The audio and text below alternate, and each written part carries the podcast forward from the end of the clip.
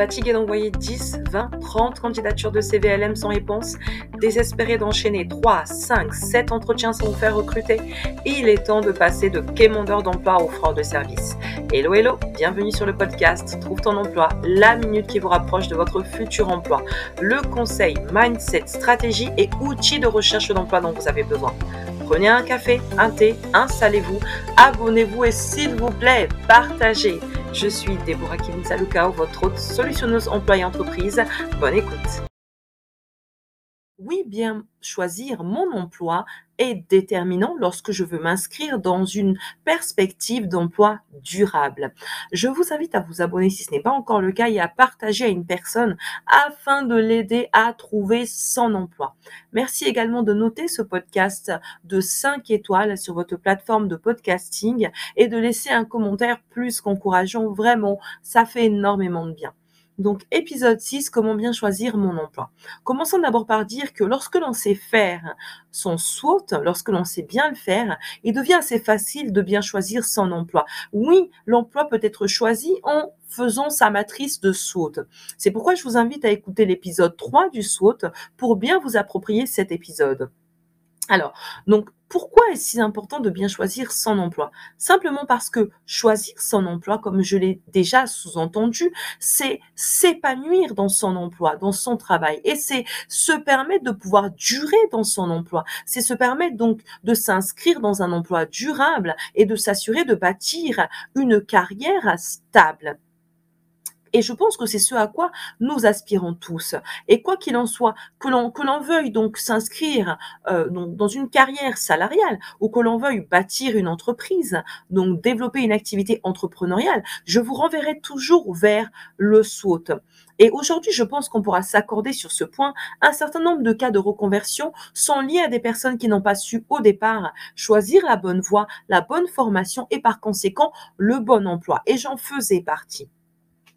Or, le travail est l'un des aspects les plus importants de notre vie. Pour un grand nombre d'entre nous, nous y passons au moins 35 à 39 heures par semaine. C'est dire à quel point c'est important. Pourtant, c'est aussi, pour certains, l'un des pans de notre vie les plus négligés, à la fois dans la façon de choisir un emploi, mais également d'aborder notre recherche d'emploi et notre préparation à l'entretien d'embauche. Je vais donc vous poser une autre question.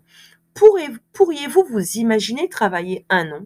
Trois ans, cinq ans, voire dix ans dans l'emploi que vous avez choisi et que vous occupez actuellement. Si ce n'est pas le cas, il est temps de réfléchir à votre saute et d'opérer un plan B.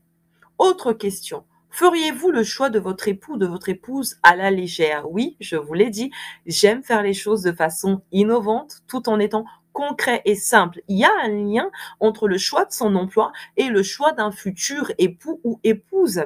Oui, il existe un parallèle. Vous allez vous réveiller tous les matins, vous rendre dans les mêmes locaux, faire les mêmes tâches, vous asseoir sur la même chaise, faire face au même bureau. Lorsque j'évoque ces points, à quoi pensez-vous? Est-ce que vous vous sentez enthousiaste ou dépité? Oui, c'est de cette façon-là que l'on doit également appréhender le choix d'un emploi. Vous voyez le parallèle? Donc, si je reviens au cas concret du métier de commercial euh, ou de vente, si vous n'êtes pas à l'aise avec le fait d'argumenter, par exemple, de devoir convaincre, en fait de vendre, la question à vous poser est est-ce en raison d'un manque de savoir ou de savoir-faire ou en raison de mon appétence, c'est-à-dire que de, de, de cette tension, de cette envie de faire, donc de votre être. Car le savoir, vous pouvez l'acquérir, mais s'il s'agit de l'être, il, il est probable que que cela ne change pas.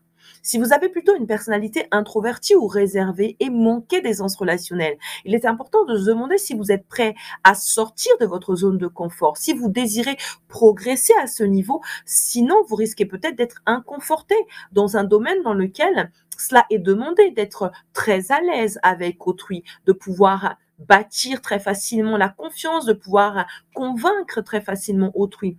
Il va sans doute peut-être falloir développer votre propre style de vente si vous n'êtes pas une personnalité extravertie. En tout cas, quoi qu'il en soit, ce sont des questions auxquelles il faut penser quand on veut donc choisir un métier. Êtes-vous une personne qui aime être challengée ou au contraire pas du tout? Êtes-vous à l'aise avec le contact, euh, le contact à autrui, donc soit de façon directe, soit par téléphone? Toutes ces questions-là sont autant de questions à considérer pour bien choisir son emploi. Voilà, c'est tout pour moi aujourd'hui. Dans tous les cas, je vous remercie de m'avoir écouté. Vraiment, prenez soin de vous. Je vous dis salut et à bientôt pour l'épisode numéro 7, comment bien choisir mon entreprise. La réussite étant d'abord une question d'information que l'on a et que l'autre ignore, j'espère avoir pu vous éclairer et vous avoir donné l'info capitale qui va vous rapprocher de votre futur emploi. C'était Deborah Kivinsalukao pour Trouve ton emploi. N'hésitez pas à me laisser des questions, des témoignages de résultats, de conseils que vous avez appliqués. Pensez à noter le podcast de 5 étoiles sur votre plateforme de podcasting. Abonnez-vous et surtout, s'il vous plaît, bah, rendez-vous au prochain épisode. Mais avant ça, restons tout de même en contact sur les réseaux sociaux à hâte trouve ton emploi. Salut, prenez soin de vous.